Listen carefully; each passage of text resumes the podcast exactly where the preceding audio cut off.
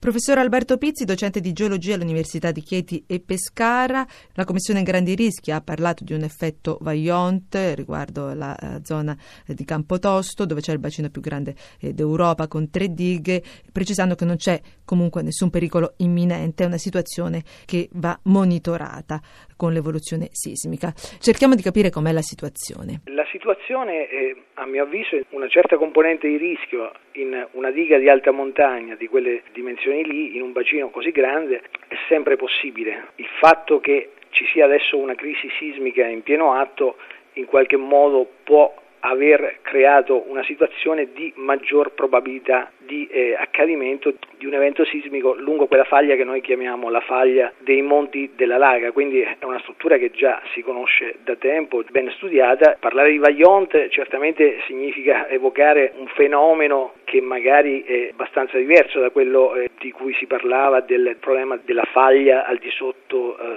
o in vicinanza della, della, diga. Come sappiamo il Vaillant fu un grosso evento franoso che cadde mezza montagna di questo Monte Doc all'interno del bacino e quindi provocò questa onda catastrofica.